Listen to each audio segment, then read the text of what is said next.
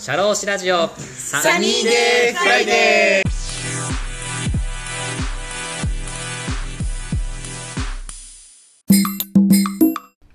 シャローシラジオサニーデーフライデー田村陽太です。この番組は社会保険労務士として活動する田村が普段の士業という固いイメージから外れ様々な分野で活躍する方やその道の専門家スペシャリストと語るトーク番組です。本日も素敵なゲストをお呼びしております。株式会社リプラウの小野寺玲奈さんです。小野寺さんよろしくお願いします。よろしくお願いします。サニーデーフライデーに来ていただきましてありがとうございます。ありがとうございます。あの小野寺さんとの出会いのきっかけなんですけれども僕は当時あの千葉県の方で農業のあのお仕事というかその農家さんの労務管理のお仕事をちょっとさせてもらったことがあってでやっぱ農業関係の人材育成とかって結構難しいなって自分自身思っててなんかそういう専門で働いてる方っていらっしゃるのかなと思ってその厚労省でそのキャリアコンサルタントを検索できるキャリコンサーチってあるんですよね、はい。で僕も一応キャリコンの資格を持ってたので登録しててでそういう農業関係のキャリコンの方いらっしゃるのかなと思っていたらいたと思って。え農業関係のキャリコンの方いると思って、はい。い、やでもちょっと連絡したら難しいかなと思ってダメ元で連絡したら返信があってでちょっとあの一度ねちょっとまたお食事とかさせてもらってまたセミナーとかでもまたお会いする機会があってちょっと今もはい。お付き合いさせていただいてるって感じで、ですよね、はいで本当に農業関係のキャリコンって僕今まで全く聞いたことなかったんでん。本当に小野寺さんはすごい異色の方だな。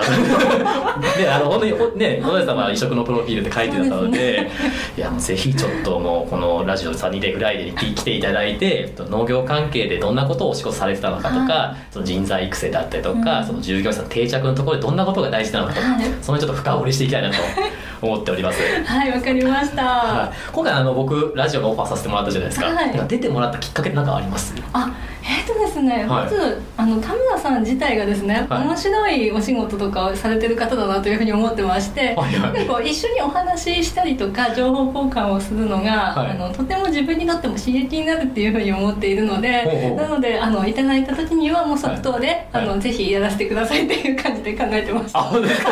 これ情報収集の場というか意見交換の場みたいな、ねやっぱりこういつも刺激もらうようなお話いただけるので、あ本当ですか？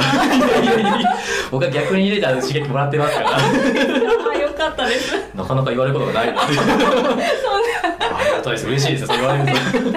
ありがとうございます、はいそしたらじゃあ簡単に私から小野寺さんをご紹介させていただきます。はい。えー秋田県立大学生物資源科学部アグリビジネス学科を卒業後株式会社マイファームに入社され農業生産管理農業教育サービス農業関連企画や営業運営等にも携わってこられましたまた在職中に千葉大学園芸学部の社会人向け課程でも勉強に励みものすごいスピードで変化する農業界でのキャリア支援と農業技術という2つの軸で活躍すべき日々仕事に取り組まれています。また今年の4月からはフリーランスとして農業分野を基軸とした事業企画や運営デザインなどを中心に活動されていますと。いうことで、はい、ありがとうござい間ます。違ってないでしょ。う大丈夫です。大丈夫です。秋田県立大学で卒業されたってことで、はい。どんなことを勉強されてたんですか？アグリビジネス学科どんなことをされてたんですか？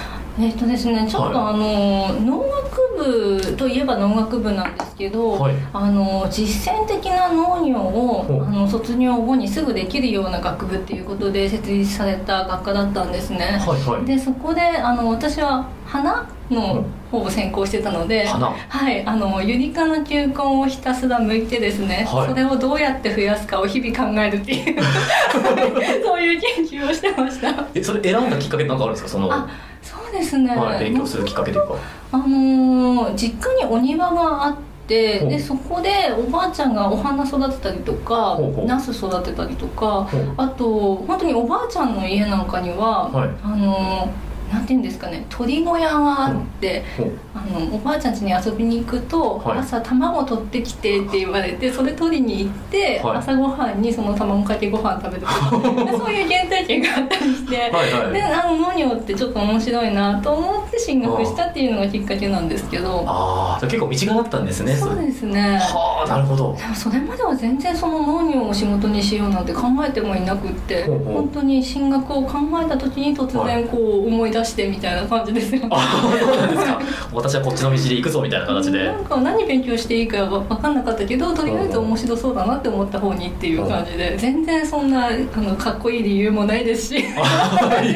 ちゃんともしてないですけど。じゃあもともとご出身は秋田というか東北地方なんですかえっとですね出身は青森なんですけど、大学が秋田っていう形です。あなるほど、はい。じゃあ秋田に出てこられて勉強されてたってことですか。はいはあなるほど、はい。そこからの就職までってどんな軸でこう就職にされてきたんですか？はい。えっと就職する時なんですけど、はいはい。あのーなんか勉強していくと、うん。農業界のこう仕組み自体がどんな風になってるのかどんどん興味が湧いてきて、はあはあ。やっぱりその頃ってこう 3K っていうきつい汚い、何でしたっけ？汚いあれ？最近はよく聞きますね。忘れちゃいました多分リスナーさんも知ってます。ググっていただいて。って言われてるぐらい、いやっぱりその新しく入っていきたい人もいなければはい。働きた、働いてる人もしんどいっていうようあなー職種なんだけど売り上げも低いし、なんかこうなんでなんだろう面白いのになっていうのがあって、はい。で最初に全体を見たいので、うん。あの種苗会社に入ろうっていうふうに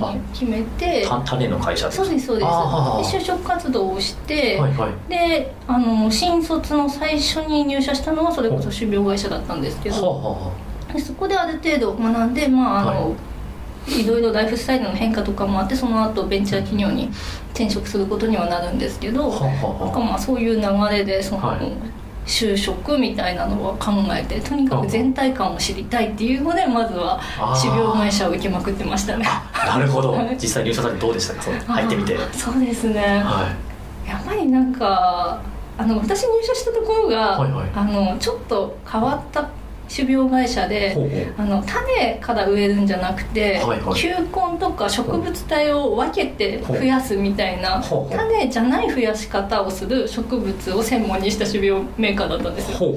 でなんであのちょっとその植物を増やすみたいなこととかの面白さもあり、ほうほう。あとだけどその増やしながら、はい。販売しながら、はい。うんとパートさんが50人とか100人とかもいるわけなんですけどその人たちにも作業してもらいながらとか、はやることめちゃくちゃあるなと思って、えでやることめちゃくちゃあるしその先にいる農家さんまでその商品が届いてでその農家さんがさらにちゃんと栽培をしたものがお客さんに届くっていうこう流れとかが分かってくると。はい。この末端の種苗会社の最初に作ってる種の値段とか、はいでもこのぐらい取らないと確かに会社としては成り立たないんだけど、はあ消費者が買ってる値段が安すぎるなっていうのに行き着いては行き着くんですけどではいはい。もその値段じゃなきゃ買えない消費者うん。みたいなところも見えてきてすごく難しいなんかことなんだなっていうのを理解するようになりました。ああなるほど、はい。全体像を知ってからいろいろ葛藤がこうあったんですねそうですね。誰も悪くないんですよね本当に。ああ、はい。そうですよね、うん。その葛藤を抱えながら次はどんな感じで就職活動をされていったんですか、はい。はいあでも次の就職は本当に、あのはいはい。やっぱり農業のお仕事をそのまましようって思った時に、はいあの引っ越した先が京都だったのでそこでこう自分が生産するというよりは、はい。農業の関連を広くやっぱりあの学びながらはい。何か関われるものって考えた時に選べる会社がほぼなくてですね。あーあね京都の会社で選ぼうと思うと。そうですその中で一社なんかすごい面白い取り組みしてるって思った会社さんがあってそこに転職をするっていう形になりました、はい。で最初はそれこそ私もあの自分が農業生産しかできないかなっていうふうに思ったので、はい。滋賀県のその会社のグループ会社の,、はい。あの生産職はいの方に応募したんですけどちょっと遠すぎて通えないっていうのでああやめようって思ったところ京都市内にある本社の方で採用を決めてくださって、おおでそこから働かせていただくことになってですね。はい。そんな感じです。タイミング良かったですね。いや本当ですね。今でもその人事の方と社長とかには本当に感謝してますね、あ本当は東京の会社で京都にこう支店があった感じだったんですか？えっと実はその会社京都が本社なんですよ。で東京に支店があって、はい。でその数年後に私はその京都の本社から東京の方にあの転勤というかさせていただいて東京で働く今みたいに働くことになるんですけど、もともとは京都ですね。あ、はい。そうだったんですか、はい。ああそこでご縁があってお仕事されてということで、はい。ああ実際入ってみてどうでしたかお仕事されて。いいろんなね先ほど説明しましたけどいろんなねことをされてたというそうなんかですよ、は本当にあの農業のベンチャーっていうまずベンチャーで働いたことがなかったのでお ベンチャー企業って何でもやらなきゃいけないんだみたいなことでそれになれるのが本当に難しくて、自分のが一番大変だったかもしれませんね。本当ですか？い。ろんなことどんなことされるんですか？いろんなことっていうと具そ体的に。れこそ、はい。あのまあ、農業生産とかその作業の部分とかは全然あの意味がわかるんですけどそれ以外にう。ん例えばその、えっと、お客様向けの広報誌を作るとか。はなんかその誰かにインタビューに行ってそれを記事にして、はい。で雑誌作ってデザイナーさんとやり取りして構成してみたいな。全部やるっていうのとか本当やっぱりその後に、はい。あのウェブサイトを当時ワードプレスでやっていて、はい。でその写真の入れ替えだとか、はい。でなんていうんですかこうコーコードというか、うんうん。そういうのをちょっとこう書き換えて入れなきゃいけないとかおそんなことも調べながらちょっとえーやったりとか。プログラミング的な感じの。そんなに大層なものじゃないんですけどワンプレスのちょこっとしたことでもやっぱり触れなかったので本当にちょっとしたことでもやったりとかなんか写真のサイズ変えなきゃいけないんだとか本当にやったことがなかったので、はい、何でもかんでもですよね本当に。やってはましたね。あさっきねすごい順応が大変って言ってましたけどどんなふうにして順応していったんですかそれでいや工夫されたことっていうか。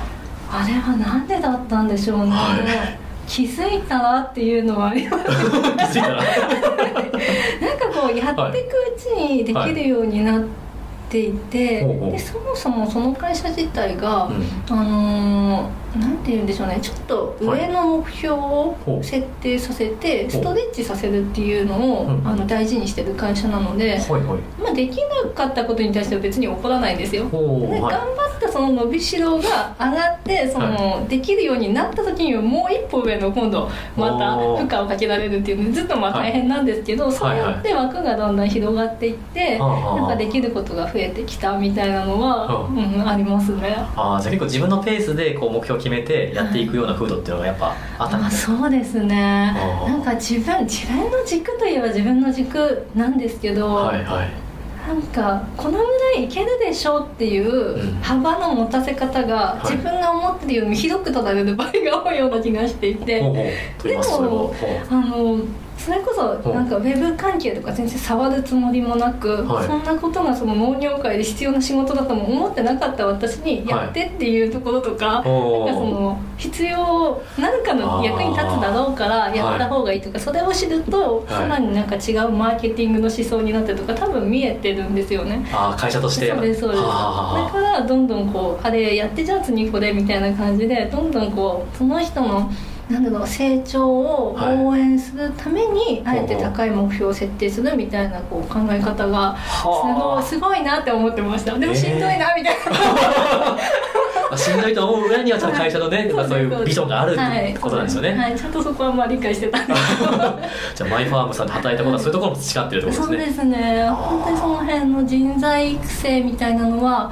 あのうん今思えば感謝してることばっかりですよね。あうんあじゃあそこで培った経験っていうのは今のお仕事でどんなふうに生かされてますか？ああそうですね、それこそ、あの今やってるお仕事でいうと,、はいはいうんと企画開発とかをちょっとあの会社さんから請け負ったりとかもしてるんですけど企画開発？はい。あの新規事業の企画開発を一緒に相談するとかそういうのもやってるんですけど、なんかその時のうんなんでしょうね話せる引き出しをたくさん持たせてもらったっていうのとかあはいあとはあのちょっとあの趣味が高じてですけどデザインみたいなのもやってましてああはいはいはい。デザインのところとかもやっぱはい。りその会社で何でもやらなきゃいけなかったから自分がやったっていうので、はあはあ。あの自分が自分も頑張ってやってたっていうので今はい。その一つのお仕事になってるっていうのもあるので。あもう本当何でもなんですよね。人脈もそうですし、はいはい。何でも本当に枠が広がった感じはしてます。小野寺さんのこうできる枠っていうのがはい。守備範囲がすごく広くなったっていうか。なりましたね。そうですよね。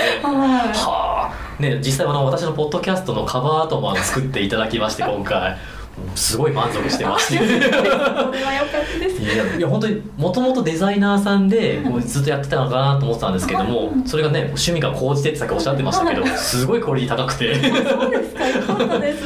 どんなところをなんか今回僕のポッドキャストのカバーアートで工夫されたとかあるんですか？なんかそのやっぱり田村さんが明るくてはい。すごいキャラクターの立つ人なので、はい。最初はそれこそ田村さんのお写真を1枚綺麗な画像もらって、はい。それをはめようとしてたんですよね。あそうです。ねあの候補でなんか落案をいただいてたんですよね。はい。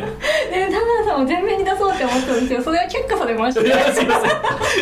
他にもいいねコーナーあったんですよね。でもなんかその明るいにしたいかとか、はい。かっこいい雰囲気にしたいかどっちだろうみたいなのはこう思いながら何パターンか出させていただいて、はい。でやっぱりその明るい雰囲気でやりたいみたいなお話とかを聞いてると、はい。あのこう人柄的にふんわりした優しい感じのものを作りたいんだろうなとかがどんどん分かってくるので。その辺をこうちょっと、うん。あの柔らかいイラストのデザインを入れたりとかそういうところを工夫してう。ん、とオレンジより黄色の方が目立つのではあもっとたくさんの人に見てもらえるようにちはあ。ょっと目立つ黄色の背景にしてとかなんかそんなことは考えながらやってました。もう僕の思いが100%やってましたね。なんかねせっかくこんなに一生懸命やってらっしゃるので皆さんに聞いてほしいなって思うので、はい。やっぱりその辺のこう、はい。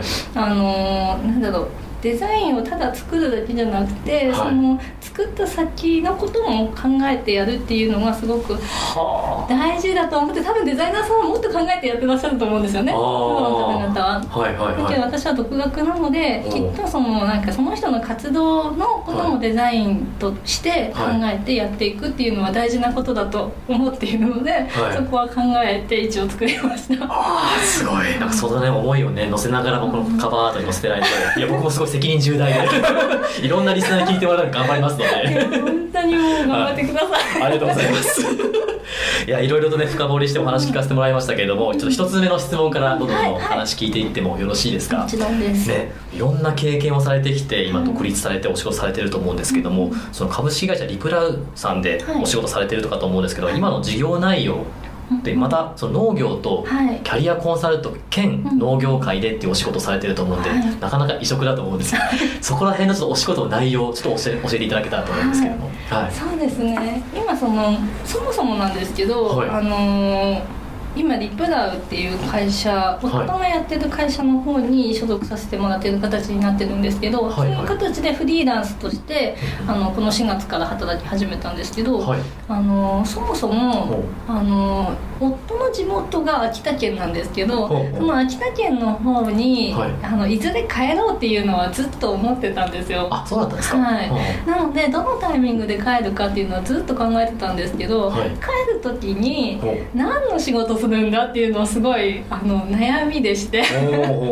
あのびっくりするぐらい本当にはい。田舎って仕事がやっぱりなくてですね、あで農業しようと思っても、はい。うちは非農家なのであの夫婦揃って非農家なので土地の取得から何からって考えると結構ハードルが高くって、その国の支援策とかもあることももちろん分かってるんですけどやっぱり、あのー地域としてはい。そこまで農業が盛んでもないし、うんうん。あの北秋田市っていうエリアなんですけど、はい。消滅可能性都市って知ってます？消滅してしまうような。はいはい。なので人口がどんどん減っていて、ほう。で高齢化率も毎年トップみたいな。あそうなんですね。はい、でエリアの中で70%ぐらいが森林なんですよ。あそうなんですか。そうなんです。なのでなかなかそのお仕事を何,、何かするって言った時にあの自分たちが楽しめるようなお仕事っていうのをやっぱり見つけにくいっていうのはすごい感じていて、はい。でやっぱりマルチにいろんなことを興味が向くままにやはい。りたい みたいなところがわがままなんですけど、はい。あって、はい。あのそれを叶えるためにはい。何か事業を考えたりとか、うん。あとはその今までの経験の中でちょっとあの都会の方々とつながったりとか他の地域の方とつながってはい。共同していくみたいなことがしたくって。はい、そんな形でフリーランスをまあ今やってるんですけど、あのまず一つ目のその事業化するみたいなところで言うと、はいはい。はいまだあの構想を考えてるところで全はい然できてないんですね、はい。あの始めたばっかり本当に4月からなので始めたばっかりなので全然ですし、はい。でその中でもはいはい。1個だけ先ほど話したデザインの部分についてはそれでも事業化できるので1本事業にしちゃいましたっていうのが今の状態です。そうですよね、はい。フェイスブックとかでもその飲食店さんとかはい。のそのデザインだったりとか、ね、手掛けて出しちゃいますけれども、はい。そこら辺はすごいもう軸としてそうですね。これからやっていくって感じですか？はい1本一応その軸として、はい。でやっぱり3本ぐらい軸はあった方がいいかなっていうふうに思っているので、はあ。あと2本は自分がやりたいことを1本やりつつ、はい。でもう1本は本当に何でもやっていう形でいいと思っているので、はいはい。そのなんでしょうね。なんか誰かと誰かのこうつなぎ役でもいいですしはい。例えば何かこううんとなんて言うんですかね、はいはい。こう講演会とかをやる時のほなんか事務局やってよとかでも全然いいですし、はいはいそはい。の何か新しいことやるからそのメンバーとして参画してほしいみたいなはい。そんなことでもよくて全然その辺のなんかこう私ができることの範囲で何でもお手伝いしますよっていうスタンスで今お仕事を受けさせてもらってます。あなるほど、はい。それはやっぱですか農家さんとやっぱその飲食店だとかその農業に関わるところではい。なんか企画していったりとか、あそうですねそ,、はそれもあれば、い。そのそれこそ、うん、とその農業関連とかはいはい。地域をベースにしてる会社さんとか、あー。そういうところの方々と共同してるのもあるので。あそうなんですか、はい。地域おこしみたいなじ感じですか？あそうですね。簡単に言うと地域おこしにななりますね多分。あうんでその中でやっぱりその人材育成みたいなところも私関わりたいなというふうには思っているのでそうですよね。はい。一応なんかそれもあのちょっとお声掛けいただいて、はい。あの人材紹介というかその会社さんの、はい。えっ、と欲しいと思ってる人材をちょっとつなぐみたいなこととかもちょちょっと本当にちょっとなんですけどやってたりとかあするので。そうなんですか。はい。ちょっと後ほどの、ね、質問にもちょっとか隠されてるんですけど後でちょっと深掘りしていきたいなと思います、こんな感じでやってます。あそうなんです、はい。先ほどちょっと質問したいんですけども、はいはい。先ほど好きなことをやっぱ仕事にしていきたいとあったんですけども、小野寺さんの好きなことって何ですか？すごく難しいですよね。はい。私本当に好きなことって何なんだろうっていうのを最近すごく考えてまして、はい。はい。でもなんかその自分が農作業を黙々とやるっていうのは別に好きだけど得意ではないからなかなか事業にするのは難しいっていうのを考えていたりとかはあとはなんか人とこう接しながら、はい。お話ししながら、はい。あの一緒に上がってこうよみたいな話をするのがすごい好きだったりするのでなんかそういうプロジェクトを一緒に進めるとかは好きなことの一つだったりはするんですよ。それを言葉で何て表すかが分か こう小野寺さんの中にイメージというかこういうのがあるんですよね。はい、はい。なんあかその一生懸命やる原動力のあるエネルギーのある方々と一緒にはい。何かをするっていうのがすごく好きで、そのためにこう学ぶとかが苦にならないっていうのがあるなとは思ってるんですけど、はいはい。なんて言うんでしょうねそういう確かに表現が難しい仕事ですね。の ですねそういうこうモチベーションみたいなところを買ってくださってお声掛けくださる方も、まあ、いたりはするので。はあそのは辺はあのなんて言うんでしょうね共同するのに一緒に働きたいと思ってもらえる、あのポテンシャルと思っていただけたらいいのかななるほど、はい。さっきのエネルギーのある方と一緒に仕事をしたいって言ってましたけど、はい。それなんかきっかけってあるんですか？ねここれがあったからしたいとかあるんですか？それってあるんですか？なんか結構その私の多分あの子供の時の話になるんですけど、はいはいはあのそれこそ高校とかが進学校じゃないんですよ。でそうなってくると2年の後半になるまで私大学に行くっていうことを知らなくて。はい。でも就職っていうのも「え私こんなんで働けないよ」みたいな。まだ全然子供だし無理だよみたいなことがあって、はいはい。でその時に、はい。あのーまあ姉が一応いるんですけど姉がその大学に行ってたから話を聞いて、はい。あ大学は行った方がいいものなんだって分かってで進学をした先でやっぱり出会った仲間とかが、はい。結構その、うん、と将来のこととかをちゃんと考えてる仲間と出会って。おうおうおう。なんか環境って大事だなってすごいその時に思ったんですよ。はいはい。ちゃんと考えてて、ううんとやりたいこととかもあの探してる？見つかってなくても探してて、はい。うん、とどんな風になりたいかとか言葉で言えたりするってすごい大事なことでそういう人たちの中にいたら自分も自然とそういうことを話すようになるっていうことをそこで体験をしてなるほどああなんかちょっと厳しくても自分よりもレベルの高い人の中でうん。なんかいた方がはい。自分にとってはいい環境なんだろうなっていうのをなんとなくそこで感じたっていうのが元にあると思います。はあ、うん。その大学の原体験っていうのが今のこうお仕事でもこうつながってるんですか？やっぱりそのあのなんていうんですかね一緒に働くメンバーが意識が高い時は、ほうほう自分の努力もずっと続けることができるっていうのが仕事してってもあったので、はい。大事なことだとは思ってます。はあなるほど、はい。じゃあ今も小野寺さんはそういうやっぱりエネルギッシュな方とかの環境に置くようにされてる感じですか？そうですね、そうそういう方ってやっぱり情報もお持ちで、ほうほうあの私が知らないこととかではってそこ勉強しなきゃみたいな気づきとかを絶対与えてくれるんですよね。ああ、うんそういう気づきが今の小野寺さんにもこうつながってるってところが。もうきっとそうだと思う。なんかね皆さんに育てていただいてっていうのが本当にあるので。あなるほど、うん。サニーデイぐらいのエネルギッシュな場ですか？提供できてますかもちろん全然じゃないけあのオファーお受けしませんかあ、あ本当ですか？あ、よかった。ちょっと一安心しました。わかりました。ありがとうございます。うん。はい。で次の質問い。ってもいいですか？はい、ね、先ほど農業とキャリコンっていう軸でお仕事されてるって聞いたんですけども、なかなか異色のプロフィールと僕は思ってます、はい。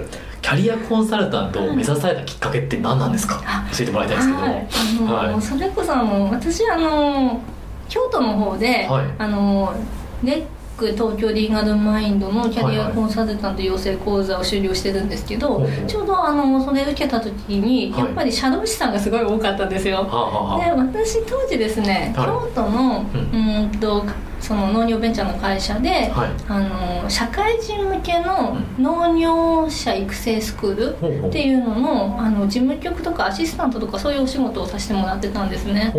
でやっぱりそのなんかセカンドキャリアとかでうん。農業を始めようとする、はい。えー、と40代50代60代とかの方々って、はい。あのそれなりに経済力もおありでほうほう。でそのセカンドキャリアでやろうとしていることも結構大きくてはでキャリアも終わりなので、はい。あの事務局として進路の相談とかをしなきゃいけない場面ですごく苦労したんですね、あそういうのですね。はい。はで当然農業界のことはお話しできるのではあ。こちらからは情報を伝えることはできるんですけどはあどれぐらいそれを理解しているのかとかでどんなバックグラウンドがあるからはあ。なんかその事業と農業を結びつけてこういうコースを考えてるみたいなところをこう私の方が理解できてないからもっといい提案ができてないっていうふうに考えたんですよね。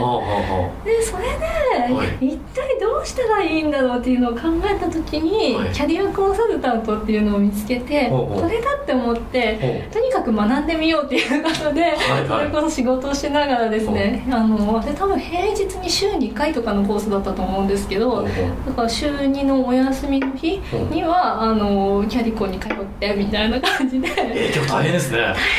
なんですけどでもなんかすごく良かったです。うん。どんなところが良かったですか？こあう勉強してみて。あのやっぱり一緒にその教室にいる方々って、はい。えっと他の業種の、なんていうんですかね第一線でやってらっしゃる方々なので、あのそれこそ社労士さんだったら、はいはい。私のこう今、えっと咀嚼できてない部分とか、はいはい。あの困ってる仕事の上で悩んでることとかうまく聞き出してくれて、あ私そういうことで悩んでたのかってこう自分で理解できたりとか、はいはい。で年齢が高い方々がほとんどだったので、あの人生の先輩としてもよく講座が終わった後に一緒にご飯に連れてってもらったり、お飲みにー行ったりとかなんか他のじ、はい。授業以外の日でも試験勉強一緒にやったりとか全部面倒見ていただいて、めちゃめちゃ仲いいですね。はい。一緒に学ぶ仲間として。そうですそうですそれこそその京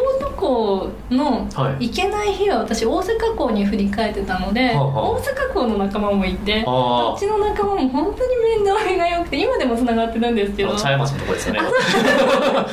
京都の京都駅で。すね よくご存知で。はい。そういうところが本当にあの良かったですし、うんうんやっぱりそのキャリコンのメンバーって、はい。あの自分のキャリアを、はい。自分で作っていこうみたいなことをすごいおっしゃるんですよね。だからその会社が 用意してくれたはい。キャリアのこう流れに乗ってはい。やっていくんじゃなくって自分でその組み立てていっていいんだって思った時にじゃあ自分は何をして生きていく人なのかっていうのを常にこう考える癖がついたというかそういうのもすごい良かったなと思ってます。なるほど、はい。ちょっと一つ質問したいんですけど、はい。先ほどねそのなんですかその農業を学びたいっていう方たちがはい。来られて、うんでいろいろそのキャリアがすごい長い方が来られて、いろいろキャリア相談に乗るって言ったじゃないですか、そういうなキャリアがある方とその農業をつなげるそのファシリテーター的なお仕事されてるじゃないですか、うんそれで苦労したこととかどんなことを工夫したこととかあるんですか？ああそうですね、はい。あの基本的には、はい。えっ、と授業の時に、はい。農家さんをこう講師として立てていて、はい。でその受講生さん大人社会人の方々に対して、はい。農家さんがこう農業を教えていくんですけど、ほうほうほその農家さんのおっしゃる言葉って、はい。全部合ってるんですけど、はあ専門用語で話されるので伝わらないんですよ、はいはい。でその分かんなそうな顔してるなみたいな時に、はい。これってこういう意味だよってちょっと口挟んで言ってあげるとか、はホワイトボードに書いてあげてちょっと通訳してあげたりとかはあとそのそのですね学習の習熟度をはい。測る目的で、あはい。あの農業技術検定っていうのがあるんですけど。結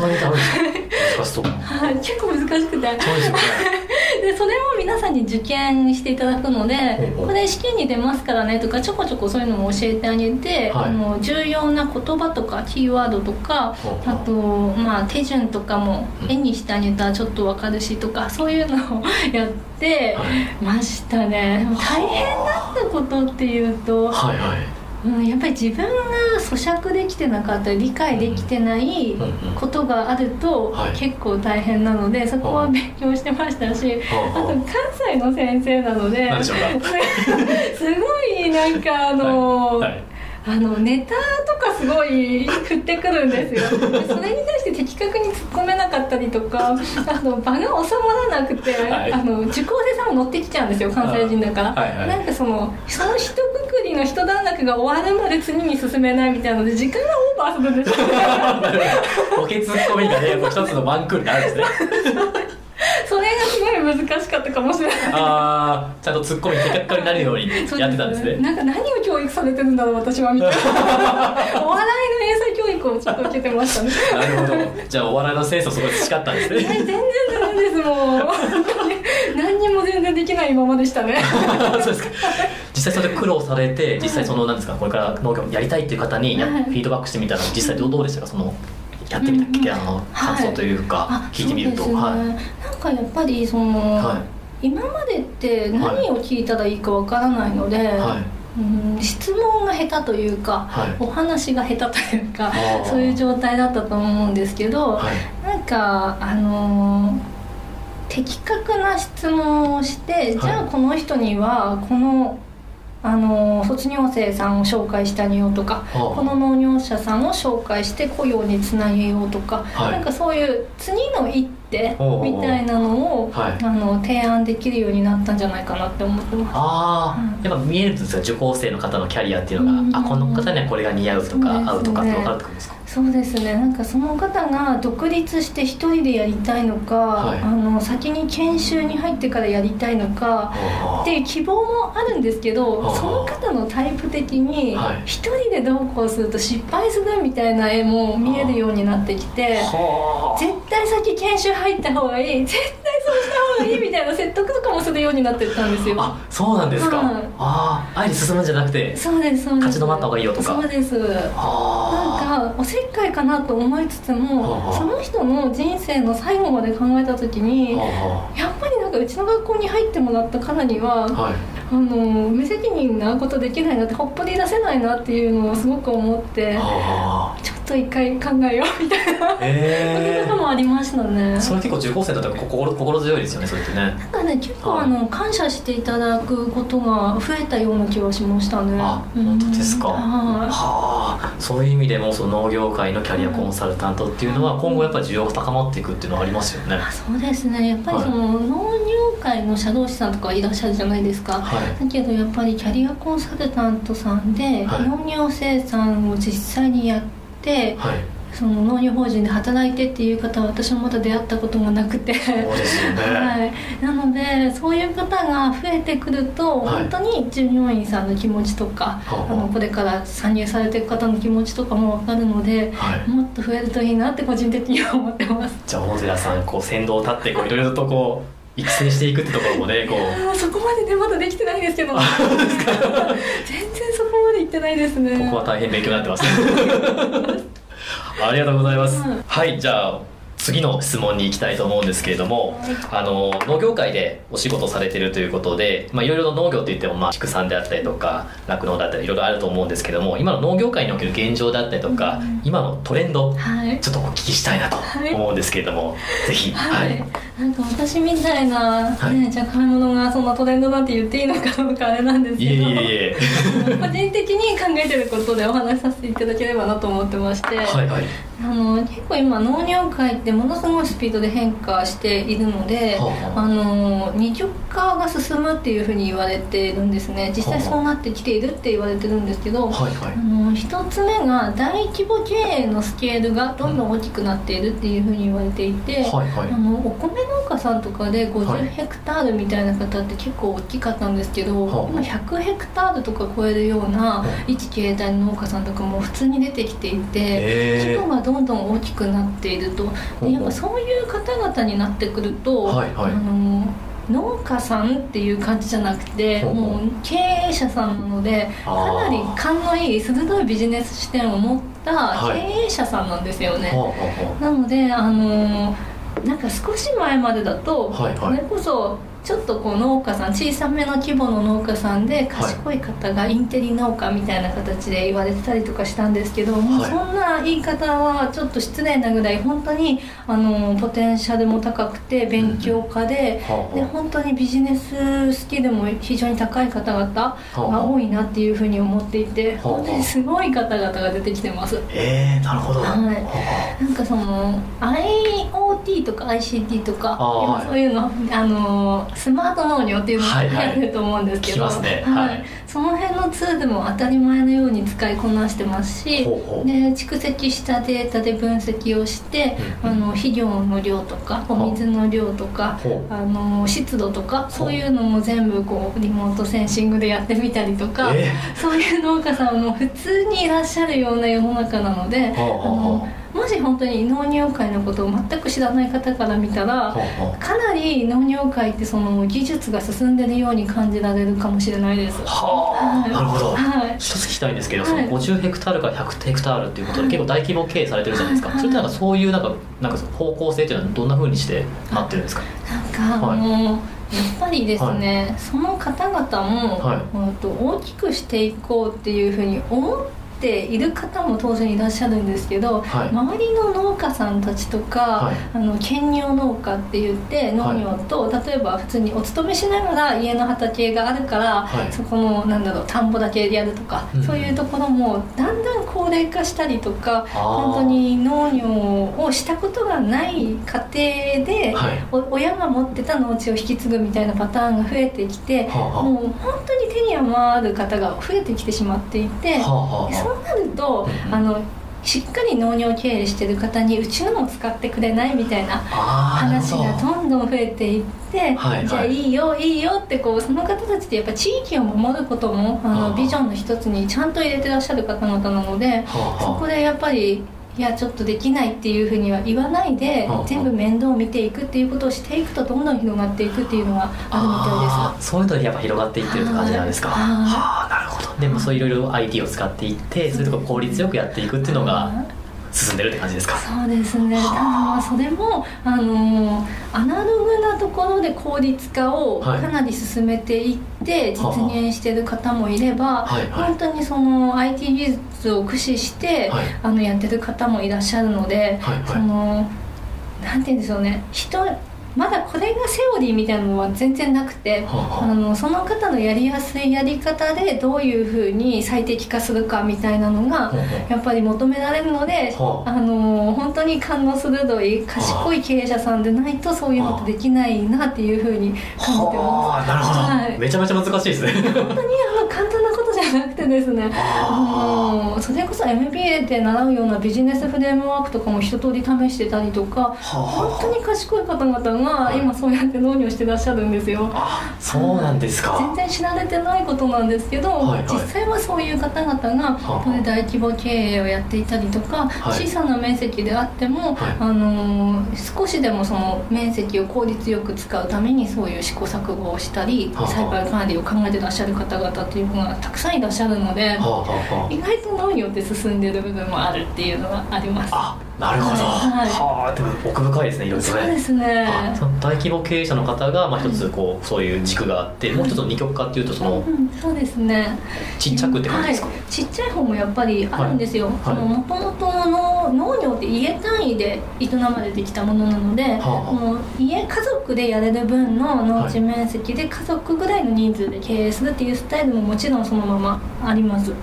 でそうなってくると、その小さな面積で、うんうんえー、と何回転させるかあとかあそこを考えたりとか、はあのその取れる分の収穫量を上げることもそうだしそれを高く売るっていうことも考える。はいはい、はい、でその辺のことも考えたりとか。ではあ。最近面白いのがあのオーガニックがだいぶ日本でも流行ってきていて、はいはい。今今日あれですよね品川で お話しさせていただいてるんですけど、そうですねはい。私あのこの辺のスーパーさんとかでほあのオーガニックコーナーとかも最近あってですね。うはいはい。その今までだったら野菜コーナーとか普通にスーパーであるだけだったのが、はいはい。オーガニックを特集したコーナー1ブースができてたりするんですよ。そのぐらい日本でも、はいはい。あのオーガニックっていうものに最近は関心が高まっていて、はいはい。でそのオーガニックのものを作る農家さんっていうのもだいぶ増えてきているっていうふうに思ってます。あそうなんですか、それでスーパーとかにも販路を広げていってる感じですか？そうですそうです。やっぱあそのオーガニック商品の野菜販売ブースとかがある棚なんかも最近は出てきてますね。あそうなんですか。はいそのなんかジャス認証有機ジャス認証っていう国の認証があるんですけど、はいはい。その認証を取得してそのシールをつけることで、はい。第三者の方から、はい。その認証機関からうん。ちゃんとこの作り方の工程を守って、はい。使っていいものを使っつく使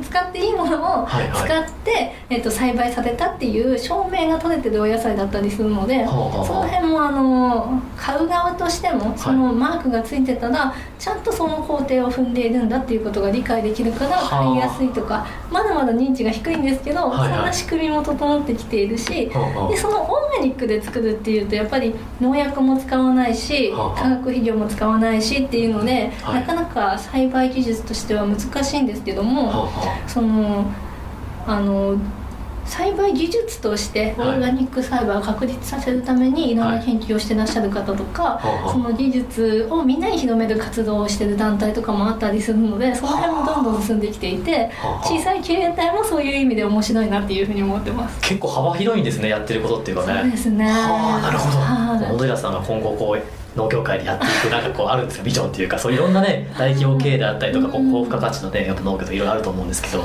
どんな感じで関わっていくとかってあるんですかこういう方っていうか。そうですね、はいなんかまだあんまりその辺が見えてきていないんですけど、はいはい。その一生懸命、はい。あの作ったものとかを、はい。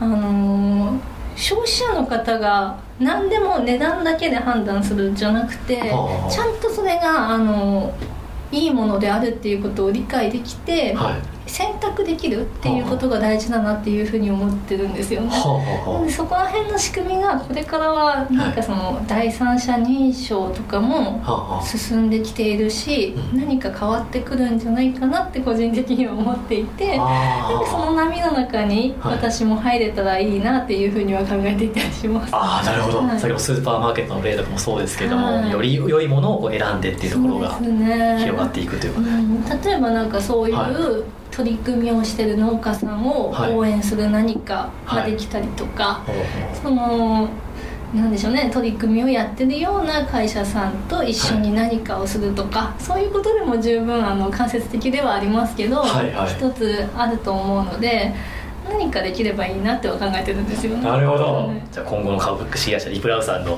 事業展開がすごい期待ですね。わかりました、はい。ありがとうございます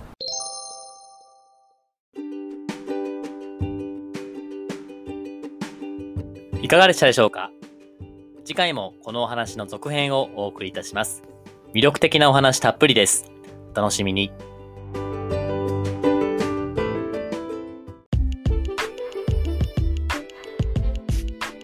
社労士ラジオサニーデイフライデー。DJ の田村陽太でした。それでは次回もリスナーの皆様のお耳にかかれることを楽しみにしております。今日も気をつけて、いってらっしゃい。